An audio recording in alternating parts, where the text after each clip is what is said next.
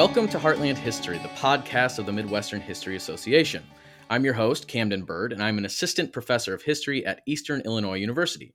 I'm very excited to introduce my guest today, Dr. Benjamin Park. Uh, Benjamin E. Park received his PhD in history from the University of Cambridge and teaches American religion at Sam Houston State University.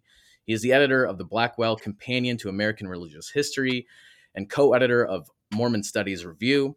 His book, Kingdom of Nauvoo, received the Best Book Award for the Mormon History Association. That book, The Kingdom of Nauvoo The Rise and Fall of a Religious Empire on the American Frontier, is the subject of our conversation today. Dr. Park, thank you so much for joining me today. I'm pleased to be here, and I'll, I'll, compliment you on getting the name Nauvoo correctly. Not not everyone gets it, including my audiobooks narrator. well, you know, living in Illinois, I'm like I've really practiced, um, you know, getting those place names correct. It's all new to me, so um, thank you, thank you for that. Um, well, before we uh, jump into the book, uh, I'd love to hear the origin story of the book project. Uh, what led you to write this book on the history of the Mormon Church during their years in Illinois? Yeah, so there there's both a long and a short version of the origin story so i'll stick to the short version for uh, you know to keep your listeners happy. I was raised in the lds church. I uh, actually spent a semester in nauvoo. Uh, it was through uh, my interest in my own religious uh, hi- my own religion's history that got me interested in history in the first place. But then when i went off to get my phd and i wrote my first book i had nothing to do with mormonism. My interest had moved on and then in 2016 the lds church released uh, a set of documents known as the council of 50 minutes these records from a secretive council that joe smith organized in the last few months of his life that had long been sequestered uh, for you know ever since the moment of their existence they didn't let anyone uh, look at them and then they were finally released in 2016. And because I had a background in Mormon history and because I was an expert in early American religion and politics, uh, they had asked me to look at an advance review copy of these minutes before they were released. And as soon as I looked at those minutes, I realized that there was a bigger story here. That there that they were a potent expression of what I call democratic discontent, meaning that now we take democracy for granted. Uh, but back then, democracy was still an experiment. And here, and a lot of my scholarship is focused on people who were worried that democracy was going to fail. And here, from my own religious tradition, was what I believe maybe the most pointed expression of that dynamic. So I decided then and there that I was going to write the background for what led to the Council of 50 uh, and why democracy can be seen as a moment of democratic failure and to, to be clear to listeners, I mean this this is certainly a book about Mormon history, but it's it's not like you're playing with bigger themes um, and there's bigger questions, and we'll get to that in a second. I, I wonder though if to sort of lead up to your book project, uh, many of our listeners may not be familiar uh, with the basic history of Mormonism, um, and, and your book does focus on this particular window of time in which many of the pra- practitioners are actually living in, in Illinois. But I, I I wonder if it would be helpful to give us a sort of brief history uh, of the community of the faith prior to their arrival in Illinois, just to get us sort of caught up to where where your book uh, picks up the story. Sure. Mormonism was born in the midst of what scholars call the Second Great Awakening in America during this period in the first few decades of the 19th century when uh, many Americans caught religion or were seekers or trying to, you know, recapture a spirituality that, at least in the ministers' minds, had been lost in this young republic. And so you have a series of revivals. And Joseph Smith was a young boy raised in uh, New England and then moved to upstate New York who uh, got caught up in these revivals and wanted to capture religion. And like many others of the period started having you know visionary religious conversion experiences. Uh, but he went on from having his own conversion experience to then having claiming angelic ministrations to eventually getting access to a ancient record that he called the golden plates which he uh, in his words translated into the book of mormon uh, and so the and then uh, soon a community, a church formed around this book in 1830. And perhaps the most consistent thing that this church faced was opposition early on. They were founded in upstate New York. They moved to uh, Pennsylvania, they moved to Ohio, they moved to Missouri. And in each instance, you see both profound growth and uh, dissent and uh, competition and eventually uh, expulsion. The Mormons are kicked out of Ohio due to internal dissent and external pressure. Uh, they're forcibly kicked out of Missouri when the state governor declares them nuisances and that they should either be exterminated or driven from the state. And so by the time that they arrive in Illinois, they're religious refugees. They believe that the system had failed them. And Illinois, at least at first, welcomed them with open arms, saying that if America is supposed to be, you know, home to religious uh, dissenters uh, and that we proclaim religious freedom well we are going to be a great state and actually incorporate them so you get you you get from the very start this mm-hmm. rivalry between illinois and missouri where Illinois says the enemy of our enemy is our friend. Missouri being, you know, the slave holding competitor state to their west. Illinois, we, we're much better at democracy, so we're going to incorporate the Mormons. Um, and the Mormons are, are quite grateful for that. Mm-hmm.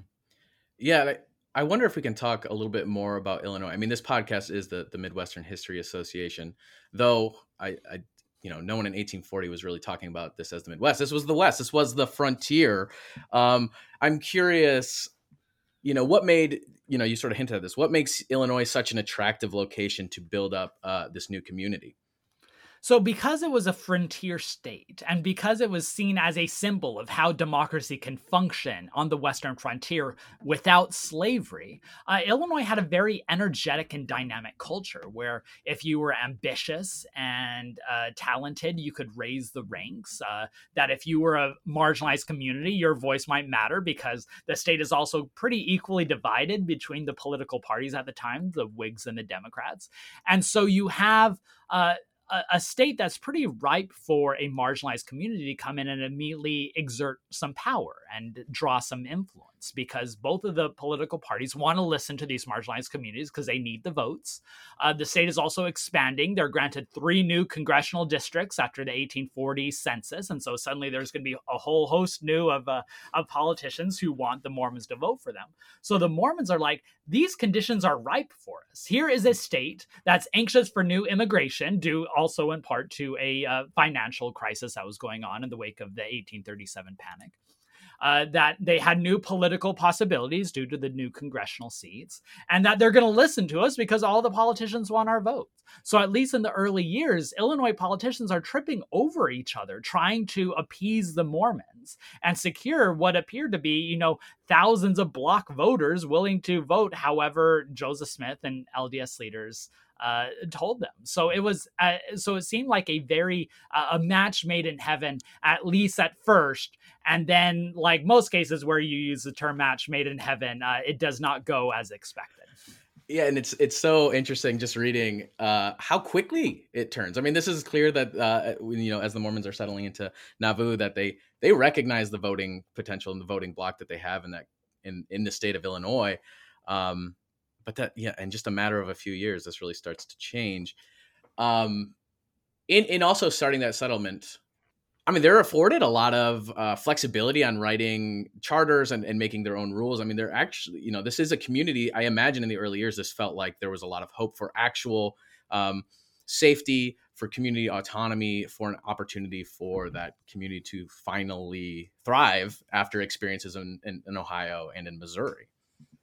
Yeah i they saw it as i mean they renamed the place. When they when they arrived there it was a community known as commerce which you know the term just reflects that it was idea to be you know a an, uh, an economic outpost along the mississippi river mm-hmm. in america's new growing capitalistic empire the mormons saw this as a beautiful place so joseph smith rechristens it nauvoo which in his mind is a hebrew term meaning a beautiful place and so they, they give this both a, a potentially positive situation, a new sacred cause, and calling it, you know, the center of what's going to be the kingdom of God. Relatedly, I mean, I spent some time in the University of Utah. I, you know, I studied uh, history there. Spent time with Paul Reeve, who I'm sure you're, you know, very good friends with, and and really someone from who grew up in the Midwest had no sort of real knowledge of history of Mormonism. Um, took Utah history with him, which of course covers much of this uh, as well as a Mormonism and a, Mormons in American experience class. Um, and I'm fascinated by this time period. And I think you do such a great job in your book of just sort of reiterating the fact of how important the Nauvoo years are uh, for the development of the church as well. Um, this is an era that's defined by tremendous changes within the church structure itself, as well as some new practices uh, of the faith community. How do these developments shape some of the internal dynamics at Nauvoo, uh, and how did they influence that outside community and how they viewed uh, the residents in Nauvoo? Yeah, it's a great question. So, Mormonism goes through a pretty remarkable transformation over its first few decades, as any new movement does, because, you know, you're not just you don't receive a fax in 1830 and say this is what mormonism is going to be and now you need to follow this blueprint. Instead it's it's an evolving faith. And so early on Mormonism in the 1830s is, and one of my favorite phrases put by the scholar Kathleen Flake, basically Methodism with a Moses in the middle, right? With the with the idea of, of just kind of a flavor of these of these different already existing groups. Um, but by Nauvoo, Joseph Smith is you know building upon some of these foundations that he laid before, and developing what come to be known as the hallmarks of of the Latter day Saint tradition. Things like eternal marriage, or this very strong hierarchical uh, structure, uh, or baptisms for the dead, temple rituals. Uh, all, all these elements that uh, become quite crucial to Mormonism in total originate in Nauvoo. Now, there's both internal and external reaction to this beyond just you know thousands of latter day saints who fully embrace this i don't, I don't want to you know say that it causes all this reaction because no one likes it i mean a mm-hmm. majority of latter day saints in in nauvoo you know embrace because they believe the crux of Mormonism is believing in a living prophet and continuous revelation, and these are things being revealed from God mm-hmm. uh, to create a new society. But there are those who didn't like these new developments. Those inside the church who were like, this isn't what we signed up for. We embraced a Mormonism that was much more, you know, mainstream Protestant, as much as the religion founded on gold plates and the Book of Mormon could be mainstream Protestant. But we we like we like the older version of of Mormonism. And then, of course, you know, the big uh, issue that's going to be a driving wedge is polygamy, which Joseph Smith starts uh, tepidly teaching 1840, 1841, shortly after they arrive in Nauvoo. And then that practice itself evolves quite substantially over the next few years. And there are a number of Mormons in Nauvoo who see, like, this is a betrayal of our faith. This is not what we wanted. Uh, this is actually going against the fundamental tenets that we believe are crucial to being a Latter day Saint. And of course, those outside of Nauvoo, see it as a betrayal of religious liberty, of saying that we granted you a refuge here and now you are acting as uncivilized, undignified, unchristian heathens. And they see it as, you know, a, a direct threat. So while there are well, I, I still argue that the major external opposition for Mormonism is based on politics. It certainly did not help that the Mormons' religiosity was expanded, was you know continuing a trajectory that uh, many observers felt took them outside of the Christian fold. Yeah, it's it's one of those things where the outside's political power allows the outsiders to find reasons to right exactly yeah yeah yeah yeah ostracize. You have this great quote in your book, and I'll just I'll read it here and we can talk about it. Um, that you say that the story of Nauvoo is a story of America's religious frontier. It is also a story of democracy in crisis. Many historians have noted how slavery tested the boundaries of American politics during the 1840s, as the sectional divide seemed to trump national cohesion. But the Mormons, in their own way, presented a challenge to American unity as well. The saga of Nauvoo demonstrates how tenuous the democratic experiment still was. The rights reserved for American citizens, they came to believe, were only available to a different sort of people. So, you know, a big question here, but I'm guessing I'm curious. I mean, how do you, how does the experience of Mormons, uh, of the Mormons at Nauvoo, exemplify some of these larger debates going on in American society?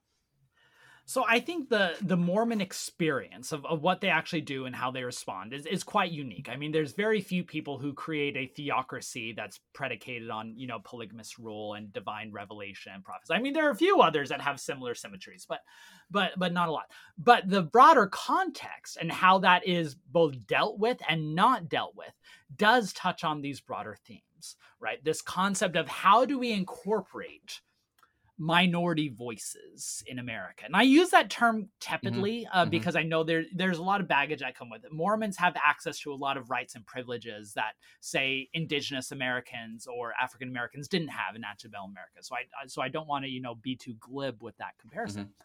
But this concept of what is the role in the federal government in intervening when there are these local crash, clashes is quite crucial when Joseph Smith and the Mormons are kicked out of Missouri and they settle in Illinois, the first thing they do is they send uh, delegates to Washington, D.C. to meet with uh, President Martin Van Buren and congressmen to say, hey, we need reparations.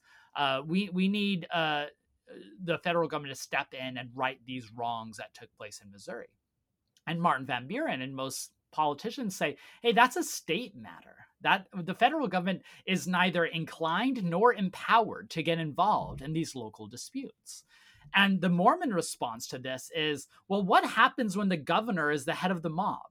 How, how do we handle them? There needs to be a, to use early American political terms, a dispassionate umpire who can step in and you know tell and you know settle these scores because Jacksonian America, Jacksonian America was predicated on this idea of local control. Mm-hmm. Well, what happens when you place too much power on the local control is that majoritarian rules can trample on the rights of, of, of marginalized groups. I mean, Alexis de Tocqueville, who tours America just a decade before this, calls this the tyranny of the majority right that the excesses of the democracy can excesses of democracy can mean that uh, the rights and the voices of those on the margins aren't listened to. And I think that's one of the key parts of this story. Mormons, uh, because they needed it, I mean, it wasn't out of this, you know, idealistic political philosophy, it was mm-hmm. because they needed it. We want the federal government to step in and intervene.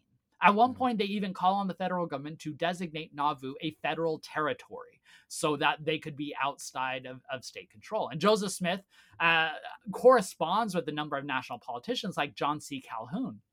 And John C. Calhoun responds like, hey, federal government has no authority in this matter. You need to be on yourself. And Joseph Smith responds to Calhoun saying, Hey, the states' rights doctrine is what feeds mobs. Uh, so you get this division. What I find so fascinating is these a lot of the same arguments that the Mormons are making in the 1840s end up being used a decade later by abolitionists and women's rights advocates. And in the end, this uh, this rhetoric of the federal government being empowered to protect the rights of individual citizens get enshrined during the Reconstruction era with the 13th, mm-hmm. 14th, and 15th Amendment. So that's why I think this is a broader story about what state and federal sovereignty mean in early America and again sort of it's it's all up for debate in the sense of like there's not a there's not necessarily a clear plan or trajectory ideology at play here. I mean you you talk about the fact um i mean i'm, I'm so curious about joseph smith's sort of political wanderings during this time period.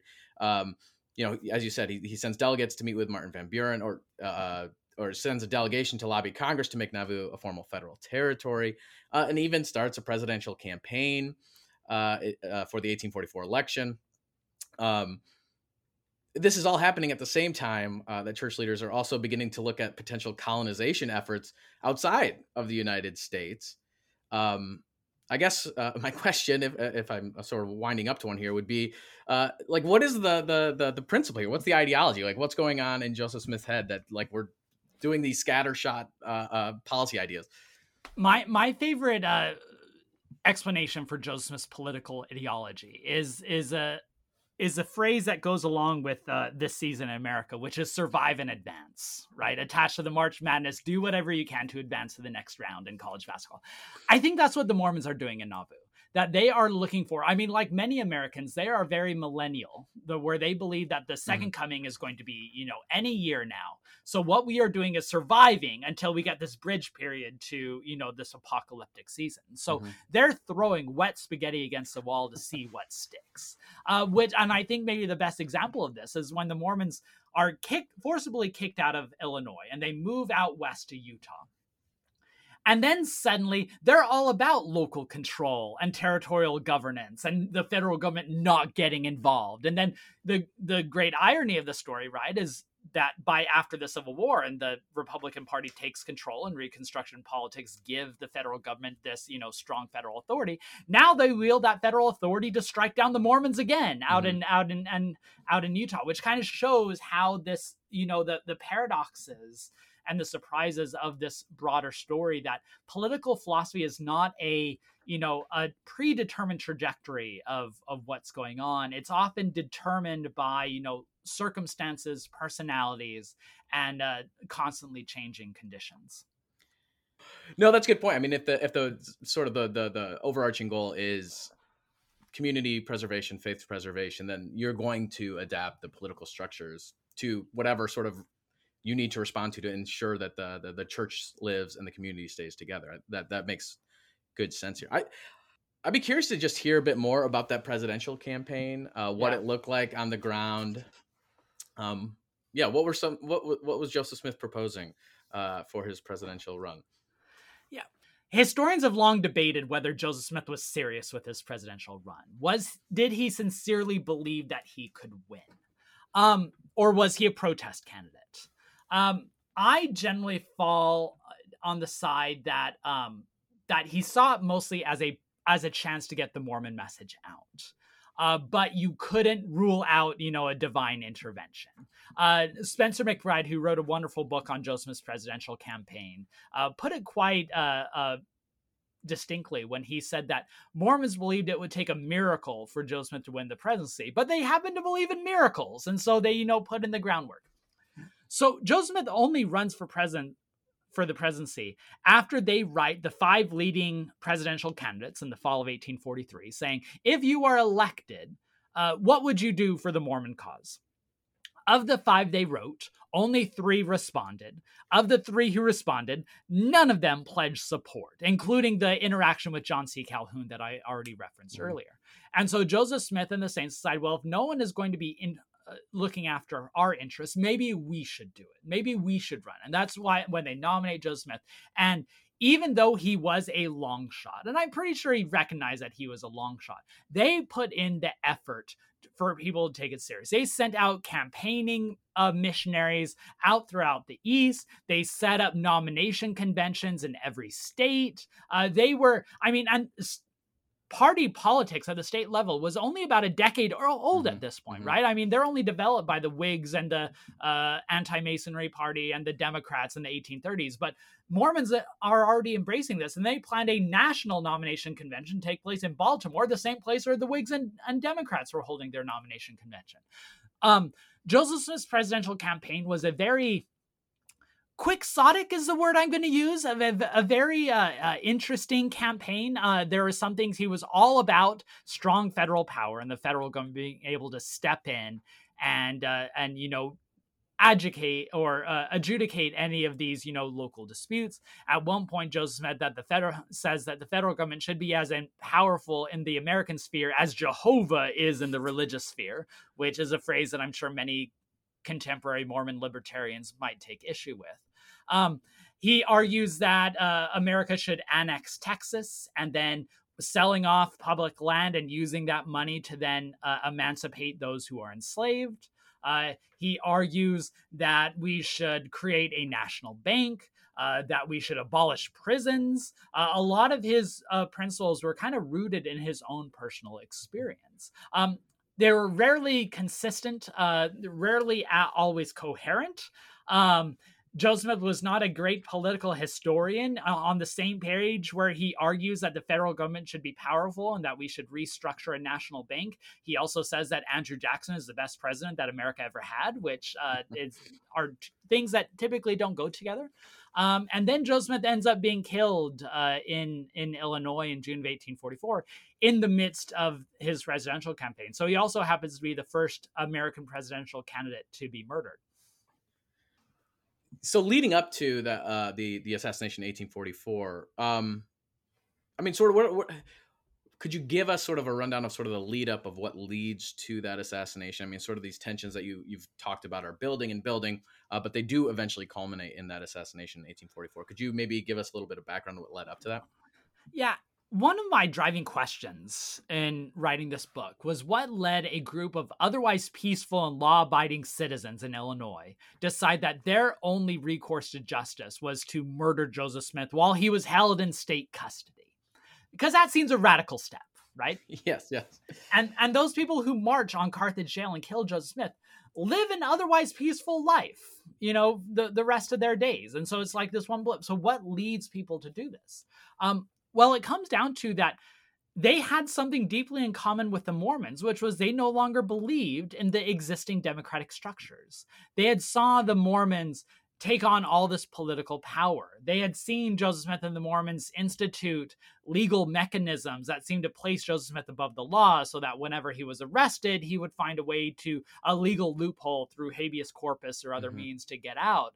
And so they had determined that uh, politicians were unwilling to chastise the Mormons because they wanted their votes. And the legal system wasn't willing to hold the Mormons accountable because they were fallible. And so, just like the Mormons, those who killed Joseph Smith believed that the system could not be trusted. And so, only extra legal uh, measures uh, could work. And so, the mob who marched on Carthage jail wrote a manifesto detailing why we did this. I mean, and this goes against our common conceptions of mobs. People carrying, you know, pitchforks and fires and, you know, marching off. You think of the the meme of the Simpsons characters all, you know, marching in this unruly mob who aren't really thinking rationally. Mm-hmm. Whereas this mob who marched on Carthage, they write a manifesto. How often do you think, hey, hey guys, calm down, Cletus, put down your pitchfork. We need to write out our manifesto and explain what we're doing. But that's what they did.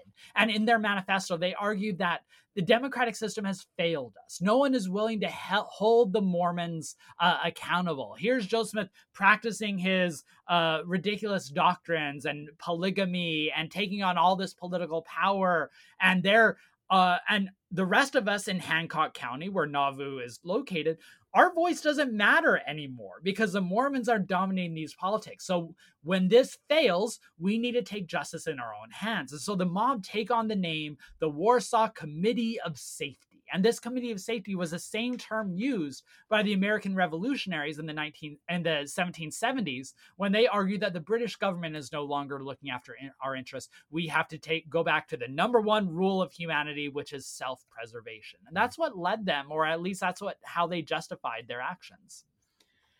Yeah, something that came up to me too as I was reading the book is just how present uh, violence or the the threat of violence or the the the need to I don't know, give the impression that one is willing to uh, partake in violence in order to preserve their political right. economic power as well. I mean, right, and and the and the argument of this, you know, frontier period is that if a majority of people rise up and decide that, then that's the voice of the people. Mm-hmm. I mean, that's why the people who killed Joseph Smith, one of the reasons that they're let off the next year from murder, is that they decide how can we punish these few people for doing the will of the community.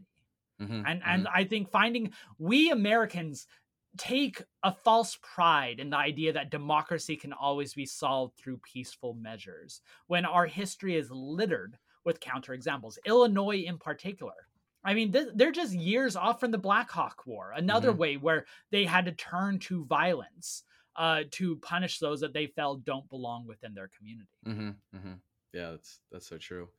Um, I'm curious then, in sort of the aftermath of of that assassination of Joseph Smith.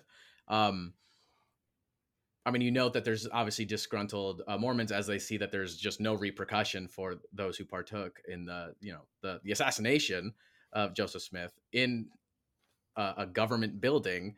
Um, so what so what happens after that? I mean, what's the what's the story of, of, of Mormonism after the assassination? Yeah, so those who killed Joseph Smith believed that Mormonism was going to die, that you cut off the head of the snake and that it was just going to dissipate. Um, Mormons disappointed them in that regard because as soon as Joseph Smith dies, you have a bit of a succession crisis, which I wish we had a whole episode to talk on because it's just a fascinating story of who takes over for Joseph Smith when he didn't really lay out a clear succession plan. Mm-hmm, mm-hmm. Um, but very soon, Brigham Young, who comes to be a domineering figure in American history, takes control of the church. And uh, he continues on a lot of the things that Joseph Smith had been doing that had, you know, frustrated the neighbors, including polygamy and including political participation. And soon the neighboring counties realized that, look, killing Joseph Smith was enough. We have to forcibly expunge the Mormons from our region.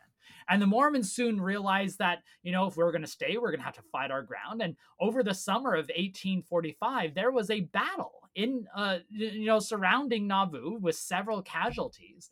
And the Illinois governor at the time, Thomas Ford, sets up a commission chaired by Stephen A. Douglas to decide how do we solve this Mormon crisis. And it results in maybe one of the most awkward letters written by a governor in American history where he writes Brigham Young and basically says, Look, we have no authority to do this, but it would be great if you leave. We don't think this crisis is going anywhere with you staying. And thankfully for the whole situation, the Mormons had already decided that on their own. Mm-hmm. And so, starting in early 1846, the Latter day Saints left uh, Illinois, which meant le- leaving America to head out to what was then northern Mexico uh, in the Utah Basin. And as they left, they basically, uh, you know, were saying, screw United States. United States had failed us. We're going to go set up our own empire outside of American borders, which is, of course, this great irony where American Mormons a century later become, you know, some of the most, you know, uber patriotic Americans. And if you go to Utah on July 24th every year, where they celebrate Pioneer Day, you see people waving American flags which is just mm-hmm. this great irony because Mormons fled to Utah to escape America. Yeah, that that period, I, I, agree. I could do a whole like we should do an episode on the fracture after the assassination. I wrote a very mediocre uh, research paper on the on the Strangites uh, Jason, on James Strang and, and that community. Uh, I'm from Michigan originally. I was just fascinated by that yeah. side story. Um, I'm, I'm curious. You know, uh, what should what should the listeners of Heartland History take away from the kingdom of Nauvoo?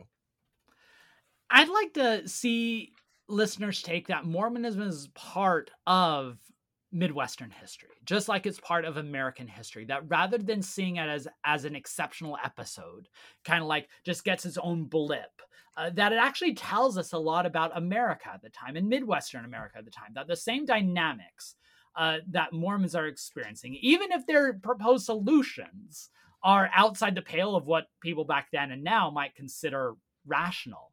The dynamics they're responding to were quite crucial, and they tell us a lot about what American democracy was like at the time. So I think seeing Mormonism as both part of American Midwestern mm-hmm. history, but embedded inside a, mm-hmm. a, crucial story of American Midwestern history, I, I would be uh, I would be thrilled if that was a takeaway you you recently well you were on a book tour when this book originally came out though i, I suspect it was thwarted by you know sort of the initial wave of, of covid um, you recently went to nauvoo correct um, how I'm, I'm just curious. I mean, that community is obviously different now, but I'm just curious. How does the uh, book talk on this topic go over in Nauvoo? I mean, how yeah, how so, aware is the community with this history? I'm just curious what that's like. So the Nauvoo community itself now is very small. It's mm-hmm. about mm-hmm. 2,000 people, and it's been about 2,000 people. It's been a consistent population for about a century now, um, which is you know about a tenth of what it was during the heyday of the of the 1840s, which is quite remarkable. Um, it's this interesting uh, heritage point and a and a pilgrimage point for the various Mormon diasporic uh, communities, whether it be the Latter Day Saint Church based in Utah, the Community of Christ based in the Midwest, uh, all the different you know breakoff groups uh, that they see it as this, this spirit spiritual pilgrimage site. And every summer it is just crowded, and you can't find a spare room because people are coming in to witness the pageant and to see all the restored homes. And some people call it you know the Mormon Williamsburg so if you live in Nauvoo, you have to be aware of the city, although there's a, a, a very complicated relationship between the community and the Mormons, as, mm-hmm. as you might imagine.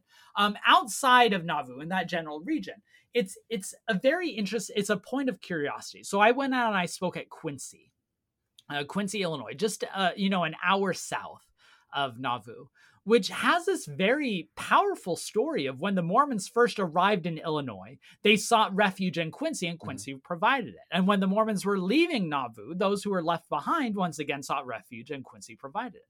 So to Quincy, whereas you know Carth- the Carthage residents might have a different you know history of how they think of Mormons in Nauvoo. The Quincy residents they see it as a point of pride, and the reason I was brought out to speak there is they had founded a new um, uh, donation uh, uh, project where they're raising money to help refugees and those who, uh, the downtrodden in legacy of you know how the Quincy had helped the Mormons before. So you can see how the Mormon story becomes malleable based on these mm-hmm. different contexts. And so I imagine many in Illinois might view the Nauvoo story differently than Quincy, but I think the Quincy part is a crucial part of the Illinois memory. Yeah, I'm also curious. I mean, I've taught in Illinois now for nearly two years. I'd be curious. I mean, the the the the the Mormon saga, the you know the the short history in Nauvoo. I would say Illinois students in my history of Illinois class are aware of it, um, but it seems sort of like a hiccup in a, a broader history. And it seems that you know thinking of this as a central element of the, as you know, not just Midwestern history, Illinois history, American history, but you also make a case that like Nauvoo was larger than Chicago at its, you know, at Nauvoo's peak. Uh, this is not just some sort of side story of of the state's history and the Midwestern history. This was a major community that, uh, you know, brought a lot of attention to this region. Right. I mean, it was it was the largest city in Illinois mm-hmm, at the mm-hmm. time, um, mm-hmm. and so I, as you mentioned, my book tour unfortunately got canceled due to COVID when I was just a few weeks into it. So I was supposed to go speak in Knox College. I was going to be speaking in Chicago, and I was very interested to see what the reception would be there. Maybe at some point that'll happen, but as you mentioned, I would love for residents of Illinois to see Nauvoo, even if it's a troubling part of the story, still be a crucial part of the state's history. Yeah, absolutely. Um, well, before we wrap things up, uh, I might I'm curious if you might be willing to share with our listeners any projects that you might be working on. I know you're you're a busy person, but do you have anything currently underway? Yeah, so uh, as soon as Kingdom of Nauvoo came out, my press, the the Liveright imprint of W.W. Norton, approached me about doing a general synthesis of Mormonism in America. And I had other projects that I was planning to do, but this one was enticing, A, because I could continue on the story of Nauvoo, and also I realized I wasn't going to be able to get in the research trips that I was planning.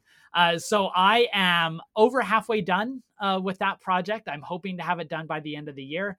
And so it will eventually appear uh, with the Liveright imprint of Norton, uh, a general history of Mormonism America, doing some of the same things I do in Kingdom of Nauvoo, which is using Mormonism as a lens through which to see crucial issues of. American uh, religious and political and cultural history writ large. Great. Well, that that sounds super interesting, and I, I look forward uh, to checking that out when it comes out. Um, well, Dr. Park, thank you so much uh, for joining me today. Again, for our listeners, the book is The Kingdom of Nauvoo The Rise and Fall of a Religious Empire on the American Frontier, published by Liveright Publishing, which is an imprint of W.W. Norton. And I would encourage everyone to get their hands on a copy at a local bookstore or online. Dr. Park, thank you so much for joining me today. I enjoyed the conversation. It's been an absolute pleasure.